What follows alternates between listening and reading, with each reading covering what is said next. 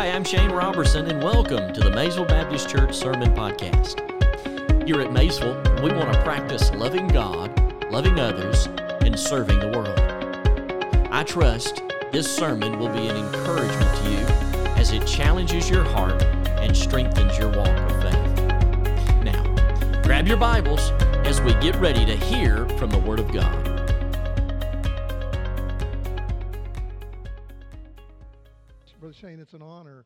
Be back. Thank you, brother. I had the privilege to be here several years ago. We were supposed to be here last May, I think, and had to cancel because of the pandemic. And, and I'm so grateful uh, to God for the privilege. I flew up from Jacksonville, Florida yesterday. Pastor and I got a wonderful chance to fellowship, and I, just, I love your pastor. I just love your preacher, and I thank God for the privilege. What a beautiful building this is. You guys uh, did this right, and I'm just uh, grateful to God to be here. Take your Bibles, if you would, today and go to the 21st chapter of the Gospel of Luke. Luke's Gospel, chapter 21. And I want to preach today on this subject signs. Signs. From Luke's Gospel, chapter 21. Can I invite you to stand for the reading of the Word of God? Everybody standing? I'm in the 21st chapter of the Gospel of Luke. The big preacher is doing the preaching. Jesus is preaching in Luke 21, and he tells us about signs to look for before his coming. He says in Luke 21, look at verse number 7. I'll begin there. We'll look at some scripture. Luke 21, 7. So they ask him, saying, Teacher, but when will these things be? And what sign will there be when these things are about to take place? And he said, Take heed that you not be deceived. For many will come in my name, saying, I am he. The time is drawn near, therefore do not go after them. But when you hear of wars and commotions, do not be terrified. For these things must come to pass first, but the end will not come immediately. Then he said to them, Nation will rise against nation, kingdom against kingdom, and there will be great earthquakes in various places, and famines and pestilences. And there will be fearful, there will be fearful sights and great signs from heaven. Now look down at verse 25. And there will be signs in the sun and the moon and the stars, and on the earth distress of nations with perplexity, the seas and the waves roaring, men's hearts failing them from fear, and the expectation of those things which are coming on the earth. For the powers of the heavens will be shaken. Then they will see the Son of Man coming in a cloud with power and great glory. Now, when these things begin to happen, look up and lift up your heads because your redemption draws near. I'm preaching today on this subject signs. Signs. Thank God for the reading of His inerrant book. Please be seated and pray with me. Would you do that around the house? Heads are bowed and eyes are closed. Father, I thank you, Lord, for these who've gathered in this place today and in other places, not only on this campus, but around the world, watching and listening to this service. And I thank you for the efforts, God, of our staff and our church and the ladies that are preparing meals in the kitchen. God, I pray you would bless those efforts today. God, I pray that just one soul, if one soul came to know you today, God, it's worth it all. But God, I pray many would come to know you as Savior today. So, God, I pray that you would do that which I cannot do. God, I pray you give me unction and anointing. I pray that you would loose me and let me go. And God, I pray that no enemy or any devil or demon spirit can interrupt or interfere. And God, I promise to give you the glory. And I'll praise you for all things in Jesus' name. And all God's people said, Amen. Titus 2:13 says, "We are looking for that blessed hope and the appearing of our great God and Savior, the Lord Jesus Christ." I love the story of the state highway patrolman who was sitting by the side of the road one day watching the traffic and he saw a car slowly puttering down the busy highway, impeding traffic. So the patrolman pulled it over and he walked up to the vehicle and saw five old women sitting in the car. And the four passengers in the car were crying like they'd seen a ghost. But the woman driver was irritated. And she said to the officer, Why did you stop me? I obey the law, always obey the law. Matter of fact, I was doing exactly the speed limit of 22 miles an hour, just like the sign says. The officer looked at the sign and chuckled and said, No, ma'am. That's the speed limit sign. Uh, that's not the speed limit sign, rather. That's the road sign. This is Highway 22. That's what you were doing. About that time, a woman in the back seat started screaming bloody murder. She said, Oh, thank you, officer. Thank you for correcting her. For the last hour and a half, we've been on Highway 180, and we're about to turn. We're about to turn on State Road 301. Son, I'm telling you, that woman was reading the signs. Have you been reading the signs? You know what I've been doing? I've been reading the signs. I don't mean the road signs, I mean the rapture signs. I don't mean the street signs, I mean the second coming signs. For I've been reading the signs of the times. Jesus warned us about reading those signs. He said that in Luke chapter 21. Look what he says in verse 25. And there will be signs in the sun, the moon, and the stars, and on the earth, distress of nations with perplexity, the sea and the waves roaring. Notice, students, Jesus said, Look for the signs. Now, that word signs in the Greek language in your Bible means indicators or markers along the road. Literally, in the Greek text, and according to the Bible, a Bible sign is a prophetic symbol that indicates God's plan for the future. And when I read the signs in the Bible, I can dogmatically stand on this stage without hesitation or any apology and say, I believe that Jesus Christ is coming soon. I believe that any moment now, God the Father could turn to Jesus and say, Son, tell Gabriel to grab the trumpet. It's time to go get your bride.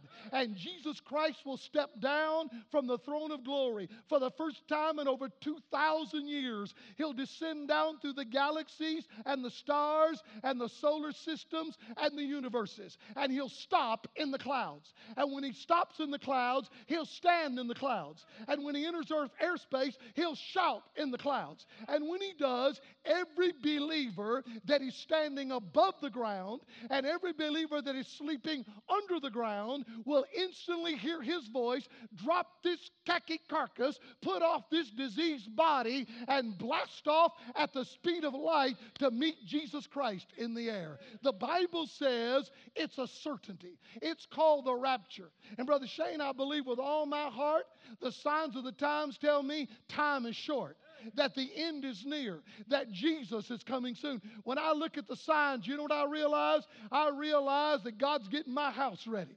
When I look at the signs, I realize that the angel band's getting the music ready. When I look at the signs, I realize heaven's getting the party ready. When I look at the signs, I realize Gabriel's getting ready to blow and I'm getting ready to go. The signs of the times. Why do you suppose God left us signs? I believe He left us signs for three reasons. Don't get good now, don't miss it. I believe there are three reasons God's given us signs in the Bible. Number one, the signs are a witness. I didn't say that one more time. The signs are a witness. Notice what he says, and the narrative begins in the seventh verse, as we read this morning of Luke 21. So they asked him, saying, Teacher or Master, when will these things be? And what sign will there be when these things are about to take place? Now, notice the little word be. Now, I notice the word be is only two letters in English. I know that, but it's a huge Greek word.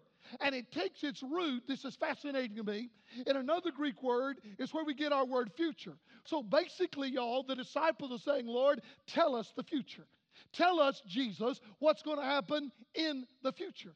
And Jesus looks down through time and describes a generation that will see his coming. You know, there's only one man in my life I knew that could tell the future. Only one man. Just one man. He wasn't a psychic, he wasn't a prophet. Matter of fact, he was a preacher. It was my dad. My dad could tell the future. See, students, when I was in the sixth grade, I hated school. I had breezed through elementary school, and by the time I got to middle school, that's where we started in sixth grade. I'm telling you, I hated it. Son, I hated school. I despised homework, despised it. I believed that it was a violation of my constitutional rights. It deprived me of life, liberty, and the pursuit of happiness. Because, especially weekend homework, oh, I just loathed it. Because on weekends, that was pleasure time. I reserved my weekends for two things in those days. On Saturday, it was playing sandlot football, and on Sunday, it was watching pro football. Back in those days, my favorite team, I lived in Florida, but my favorite team was the Green Bay Packers. Because in those days, they were the champions, they were on every week. So I loved the Packers. And I'm telling you, my weekends were reserved for that. Well, my brother, who's a couple of years younger than me, was a show off. So he would bring his homework home on the weekends. So my daddy knew he had homework and I didn't, and it bothered my dad. And my dad also knew I was bad at math, was bad at math, my worst subject. And so daddy began to question me as the semester went along. Son, where's your homework? Homework? Oh, no, I don't have any homework. I have no homework. Nothing. Well, my brother began to inform my dad that it was the end of the semester, time for semester exams. So my dad said, Well, your math exam's coming up. Are you ready? I said, Oh, yeah, yeah, yeah. And the weekend before the exam, I brought home no homework. My daddy looked at me, and my daddy made two predictions. My daddy said, Son, you're going to fail math, you're going to get an F, and when you do, you're going to get a whipping. Now, son, I had one of those dads. Anybody have a dad like that? I had one of those dads. So, my dad did not believe in timeouts. My dad did not believe in restrictions. My dad didn't believe in taking away uh, responsibilities or obligations or things I want to do. Not my dad. I had one of those dads that got to the seat of the problem. Y'all know what I'm talking about? My dad's belt was for two reasons it went around the waist of his pants and the back of my pants. That's what my daddy had a belt for. My daddy made that prediction, and you know my daddy forecast the future? Because a week or two later we got our report cards. And students in those days it was a card a card stock card and they wrote down the letters of your grades and an f was a big fat red f. All the other grades were in black but it was a red f. When that teacher laid that f on my desk my heart just sank and i thought my daddy predicted the future. My daddy predicted i was going to get an f and, preacher, that's the first day I can ever remember praying for the rapture. I remember getting on the bus praying that Jesus would come today. Folks, I walked down that dirt road to get to my house when I got off that bus, shaking, holding that report card because I knew the first prophecy had been fulfilled. And as soon as I hit the front door, the second prophecy was fulfilled. Son, I only knew one man could tell the future. Well, that's silly, but this is not silly. Only one person knows the future. And it's not a psychic or a prophet or a palm reader. Only one person knows the future. It's not a soothsayer or a stargazer. Only one person knows the future. It's not a crystal ball or a Ouija board. The only one that knows the future is the one who holds the future. And the only one that knows the future is the Lord God. And right here, now watch this. He gives us signs of the times. Now, over the next 23 verses or so in Luke, and we'll not look at all those, he gives about 12 or 13 signs. Now, we, we preach these all the time. So you're familiar with many of the signs. For instance, in verse 8, he warns us about false Christ. He says, Take heed that you be not deceived, for many will come in my name, saying, I am he. The time is near. He reminds us about wars. He says that in verse 9. When you hear wars and commotions, and then he says in verse 10, nation will rise against nation. He warns us about earthquakes all over the world and famines in verse 11. There'll be great earthquakes in various places and famines. Now, everybody knows that. We hear that preaching all the time. Everybody knows it. Everybody knows there's false Christ among us. In my generation, in my lifetime, uh, we, we've seen Jim Jones who led 900 people to their death because he claimed to be the reincarnation of Christ. David Koresh led 80 people to their death because he claimed to be the reincarnation of Christ. But that's old news. Did you know today there are 41 men in the world, at least 41, who have significant amount of followers who claim to be Christ? There's a dude in Siberia who has 10,000 followers. A.J. Miller in Australia has 7,000 followers. So everybody knows that. False Christ are among us. And everybody knows about war. Students, even though there's not a world war going on at this time, did you know there are 64, 64 nations in the world that are engaged right now in violent conflict? 10,000 people a year in those nations will die. So he predicted that. And then Jesus predicted famines. Everybody knows that. Everybody knows that a billion people in the world will go to bed starving tonight. 11% of the population of the world is hungry. Everybody knows that. But I've not come to tell you that. As the witness, I've not come to tell you about the famines and the false Christ, or the wars, or the weather, or the environment, or the earthquakes, because I believe there's two current event signs that we overlook that are happening right now in our face that tell us as a witness that Jesus is coming soon. I'm going to give them to you real fast. Number one, the first sign is this Jesus said, Before I come, you would live in days of disease. Days of disease. He says that in verse 11. He says there'll be famines, and pestilences. Everybody got that? Boy, that's current events. By the way, you know what a pestilence is? Look it up in Webster Merriam New World Dictionary. A pestilence is a contagion or infectious pandemic that devastates the globe. Hello? I mean, we're living in that day. Last March, a year ago, my wife Judy and I celebrated a landmark anniversary. And, and I'm always gone in March for revivals. Because I'm gone so much of the year.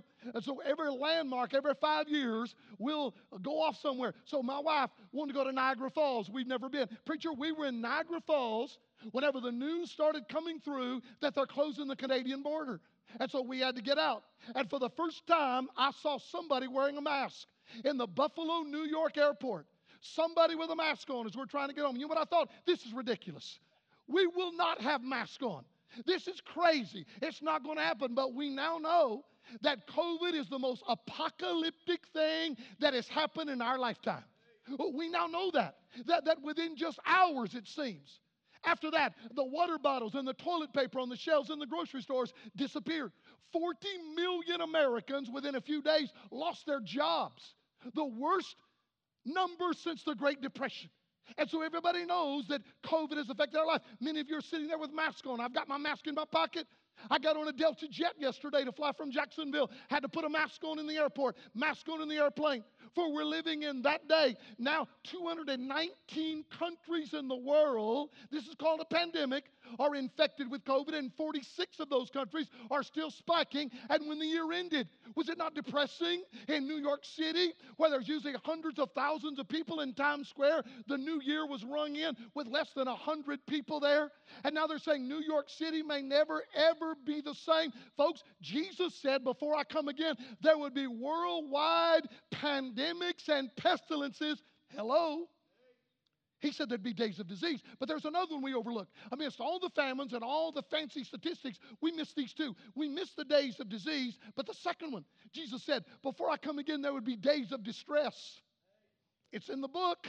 Look what it says in verse 25. And there will be signs in the sun and in the moon and in the stars. And on the earth, circle this word distress of nations. That word distress means anxious or full of anxiety. Then Jesus said this with perplexity. That means to be in a state of confusion. Jesus said, Before I come back, the world would be in a state of confusion. Then he makes this statement in verse 26 men's hearts failing them from fear and the expectation of those things which are coming on the earth, for the powers of the heavens will be shaken.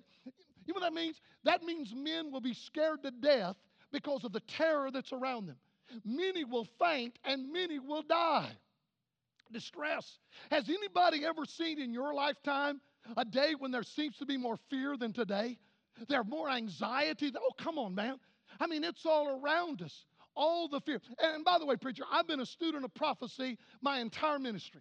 I'm fascinated about it. I study it. And, and recently it occurred to me because I've always thought, how much time do you think it will take the Antichrist after the rapture of the church to take over the world? And I finally got it, about 30 days.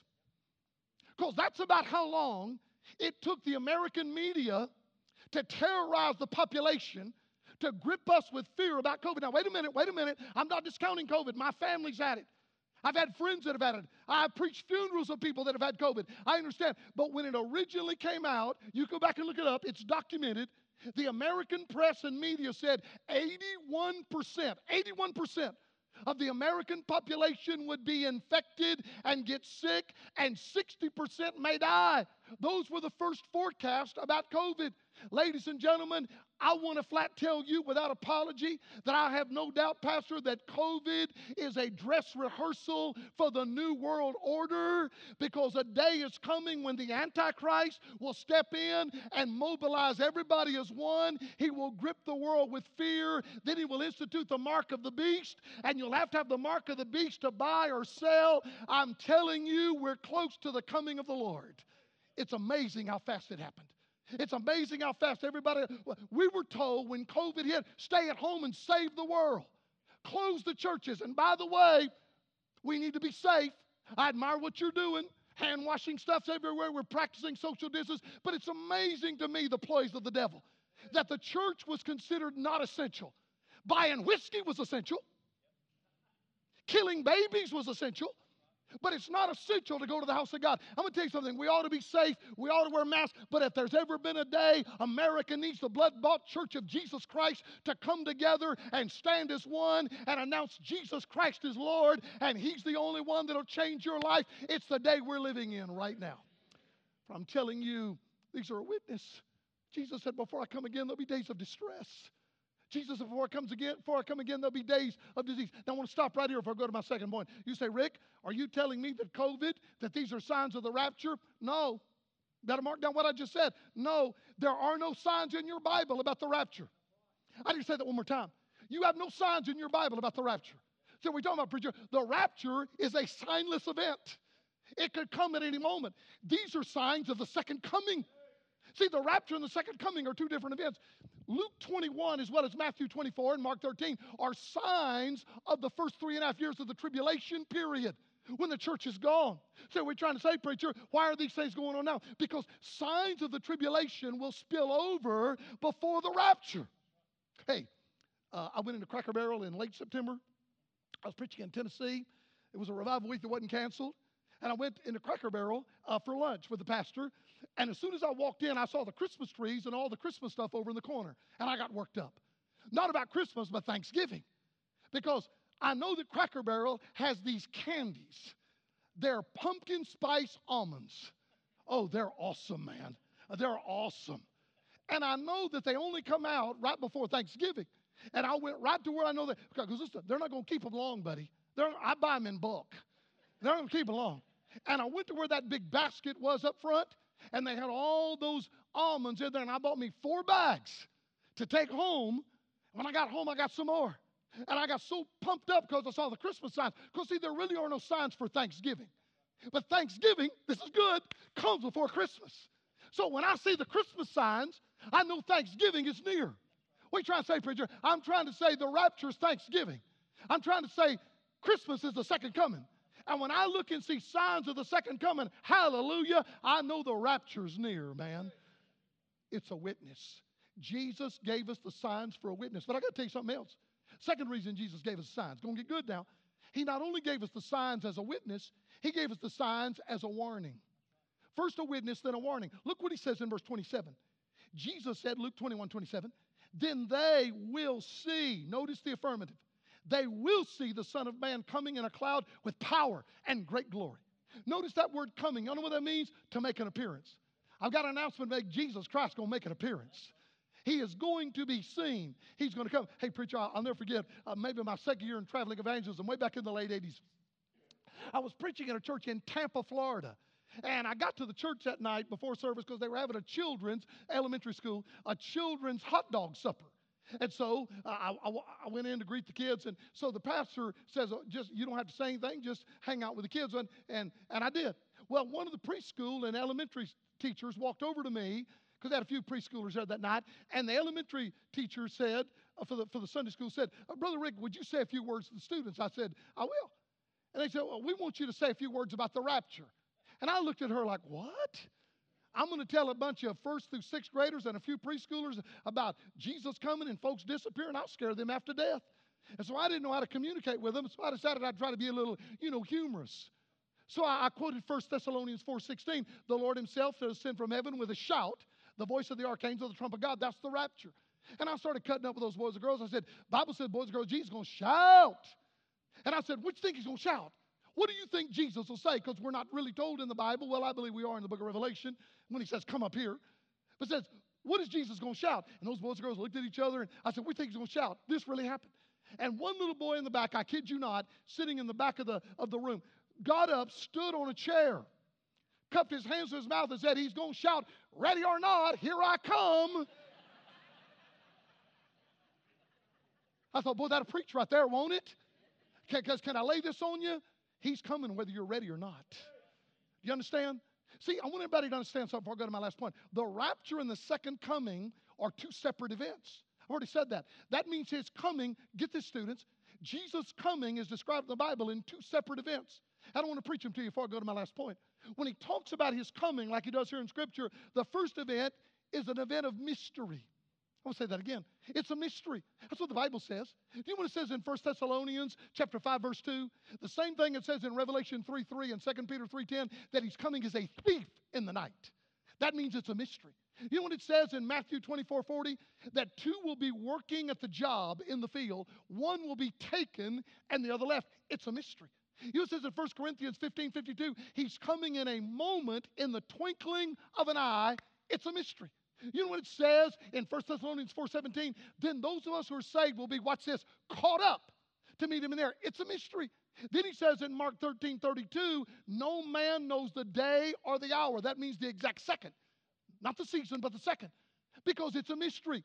Here's what it means, y'all. The rapture is a mystery. So that's the first sequence of his coming. It's the rapture. And back in the 1970s, Brother David, when I was a boy preacher, uh, we would preach something like this and people would get arrested.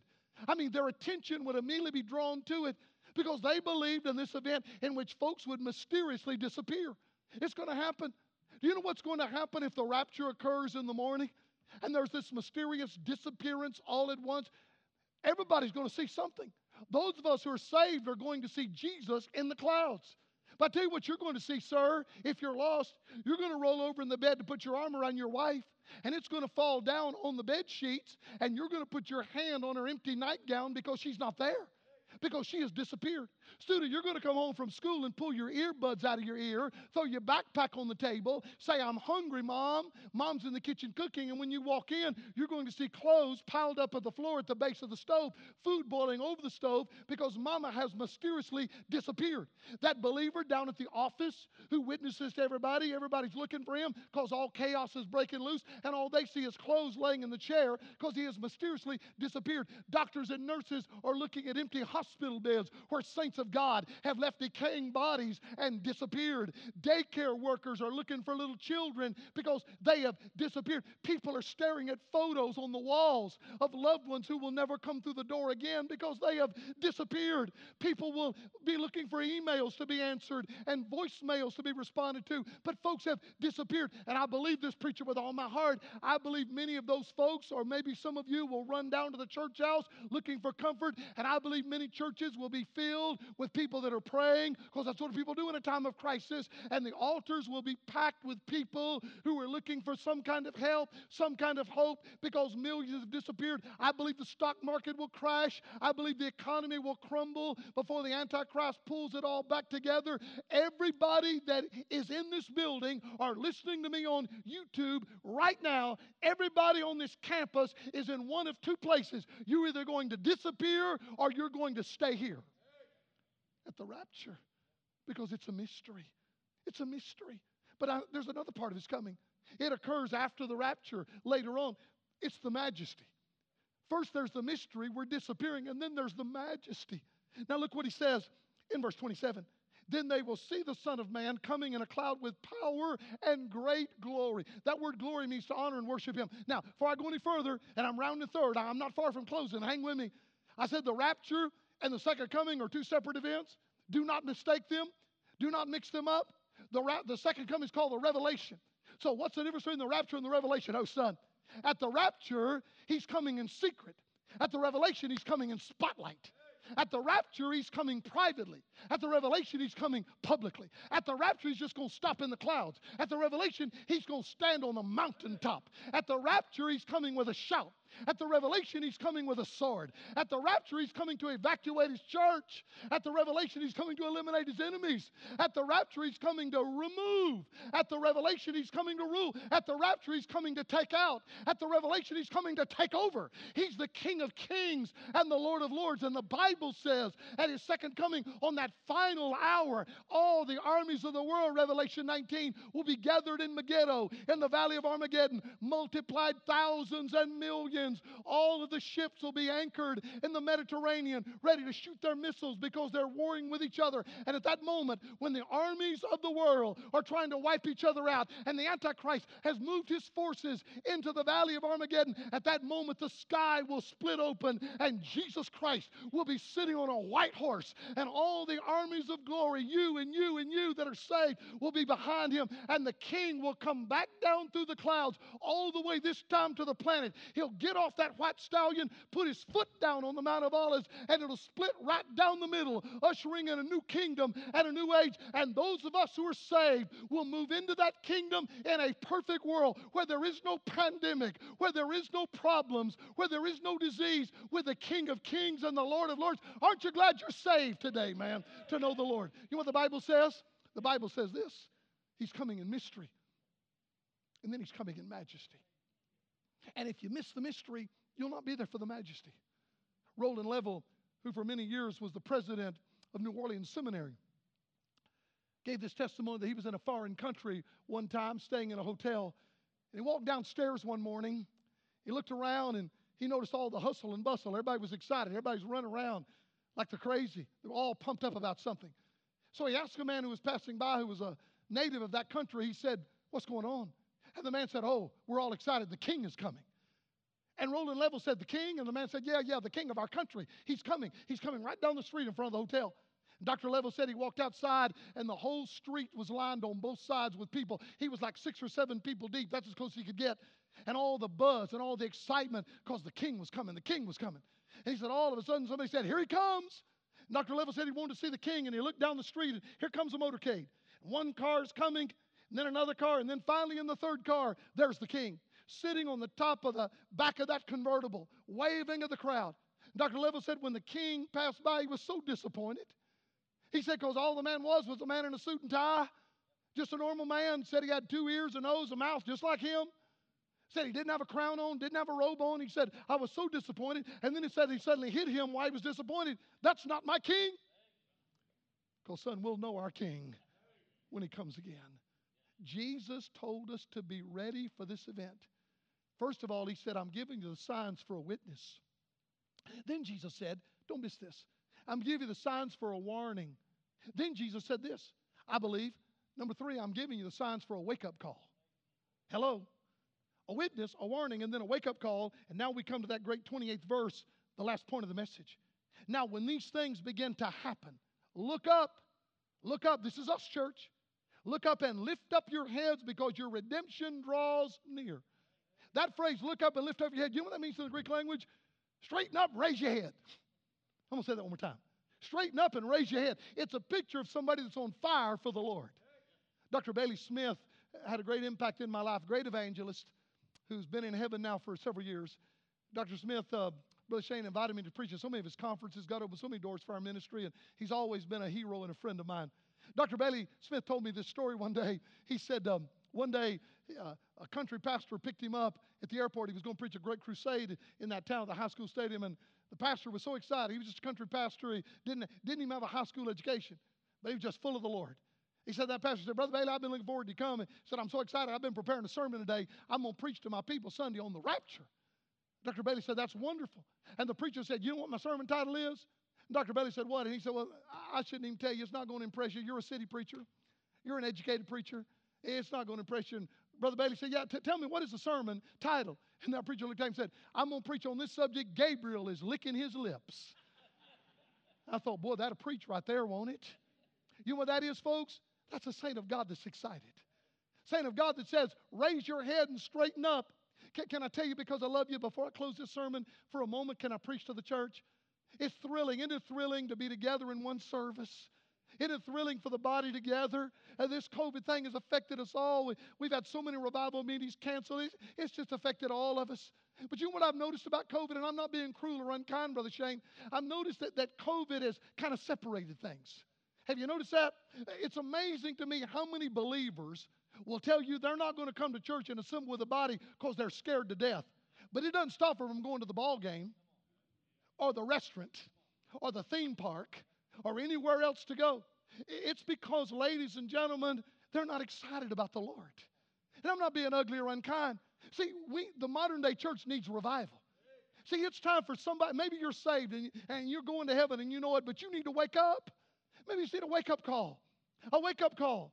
A wake up call about the things of God and the Word of God. A wake up call to want to witness to the lost. A wake up call to get busy again for the Lord. A wake up call. And again, I'm not saying be unsafe. I'm not saying don't take precaution. But I'm saying we are still the body of Christ. A wake up call. I'm, I'm just going to throw all this in. You know what I've noticed about uh, this COVID? As soon as it happened, we canceled 10 revivals. One of them was here. Seven of them, the airline tickets had already been purchased. And I noticed during those days, uh, it was real convenient. On Sunday, I'd sit on my couch, watch my pastor at the North Jacksonville Baptist Church preach. And I discovered this is cool. There's a lot of things I can do on my couch I can't do at church. I can on my couch I can eat a bowl of Cocoa Krispies. On my couch I didn't even have to get dressed. I didn't have to comb my hair. And you've never seen me with my hair not combed. It's a mess. I mean, it's just everywhere, man. I mean, one week I could sit, I had three or four double bubble, bubble gums in my mouth, blowing bubbles, irritating my wife. I could do all those things on my couch. You know what I discovered, Brother Shane? I discovered after a few weeks, there's a bunch of stuff I can do at church that I can't do on my couch.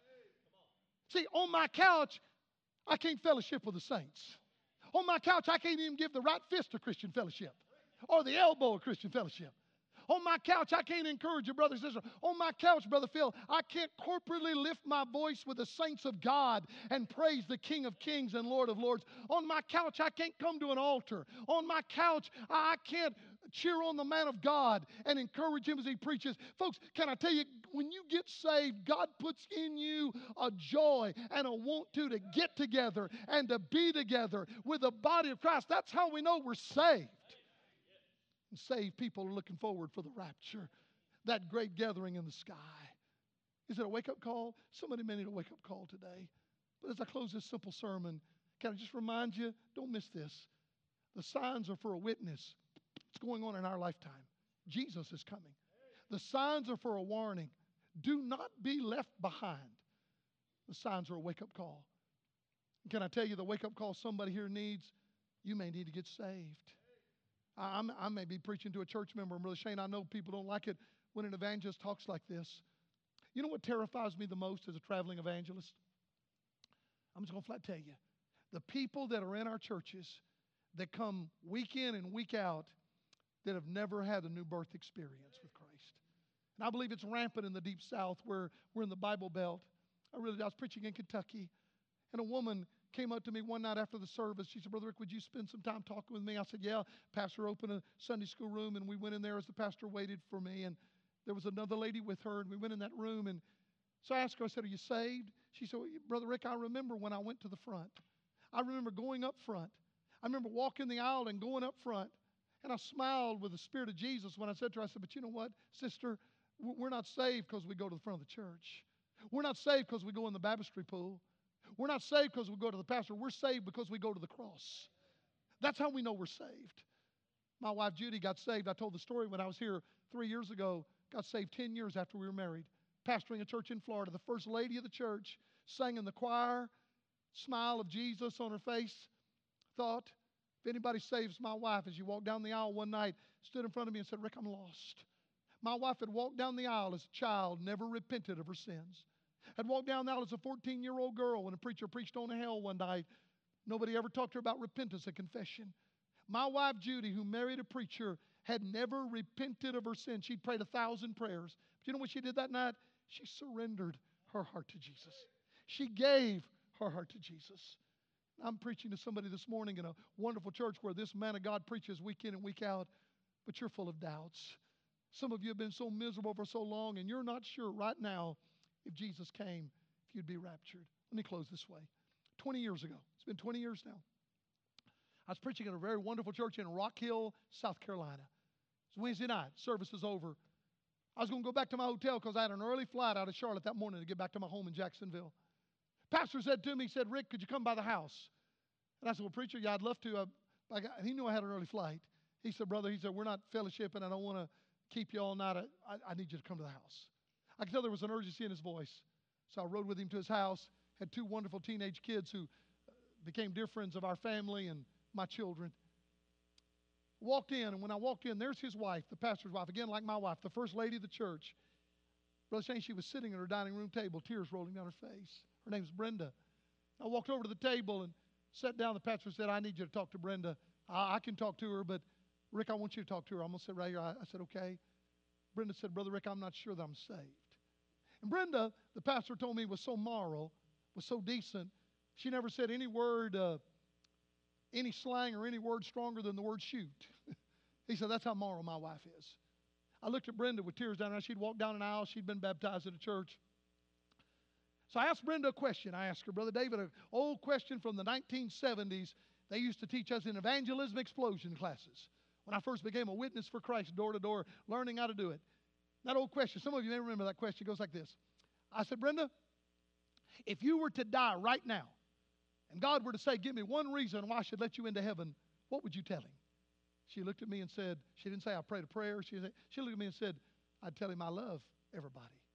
And she looked at me and said, but that's not good enough, is it? And I said, No, ma'am, it's not. That woman, that pastor's wife of a church that ran 600 people, that pastor's wife at that table that night bowed her head like my wife did before that and surrendered her heart to Christ. She opened up her life and invited Jesus to come in. She's saved. I've been back to that pastor's church many times over these years. Such a joy to be around her. I'm going to ask you one more time. If the rapture came right now, would you be taken or would you be left behind? Jesus said, You better watch the signs. Do not miss the signs because we're on our way to another world. Would you bow with me all over this building and all over any building, every head bowed, every eye closed? I'm going to ask nobody be looking around, every head is bowed, every eye is closed. First of all, I want to preach or speak to the church. Every head bowed, you may be listening on YouTube. Would you be honest as a child of God today and say, Boy, you've gotten cold? That this pandemic and us not being able to meet and all of that has taken more out of you than any kind of sickness. You've just gotten cold about the things of God. You might be a good member of the church, but you've just lost your desire to serve the Lord, lost your desire to give, lost your desire to witness, lost your desire for the Word of God. And just, just right now, right now, wherever you are, would you just pray a simple prayer of repentance before the Lord and say, God, I need personal revival today. If Jesus comes today, I want to be found ready, faithful, and serving Him. God, give me that joy and desire again for the Word of God, the things of God. God, give me that desire, God, to want to be involved in my church. Give me that desire to want to open my wallet and give. God, I need personal revival. And if you're a member of the church and you're saved, I pray God would give you that today because all of us need revival from time to time. But you're here today, or you're in another building on this campus, or you're watching on, YouTube, and you know right now that if Jesus comes again, you're going to be left behind. That the mystery will unfold before your eyes, and loved ones will be gone. Or maybe you're not sure. Maybe you've walked down the aisle of a church, you've been baptized, but you're, you're not sure. I'm going to stand right here on this platform and I'm going to pray a simple prayer we call the sinner's prayer. It's a prayer of repentance, is what it is. There's certainly no magic in the prayer because a man of God is praying it. I'm going to stand right here and pray it out loud.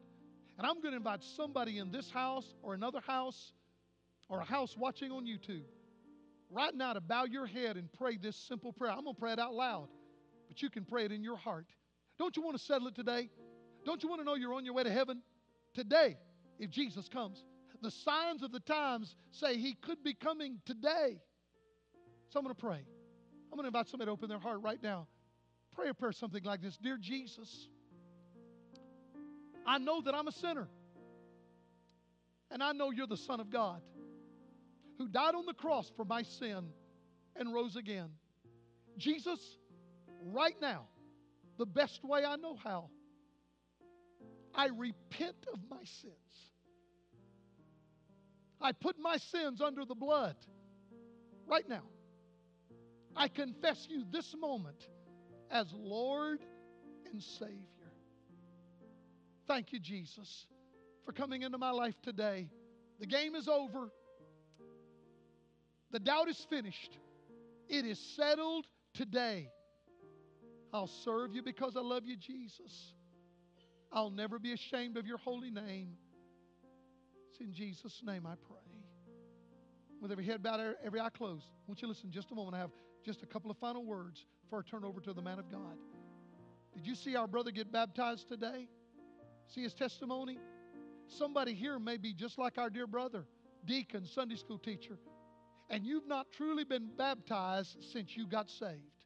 You might have been baptized before, but you've not been baptized since you got saved. And you didn't pray a prayer of repentance just now because you're already saved. But maybe you need to be obedient and be baptized. I'm going to challenge you to contact Pastor Shane today. Say, Pastor, I need to do that. God convicted my heart. I need to be baptized. I want to be living in obedience when Jesus comes again. And if you just prayed that simple prayer of repentance, I don't care if you've been baptized before, I don't care if you walked the aisle of a church before, you need to be baptized. You need to move forward from today and say, It's settled today. I'm going to be counted for Jesus Christ.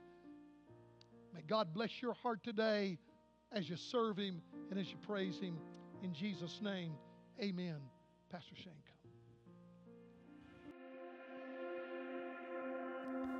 Thanks for listening.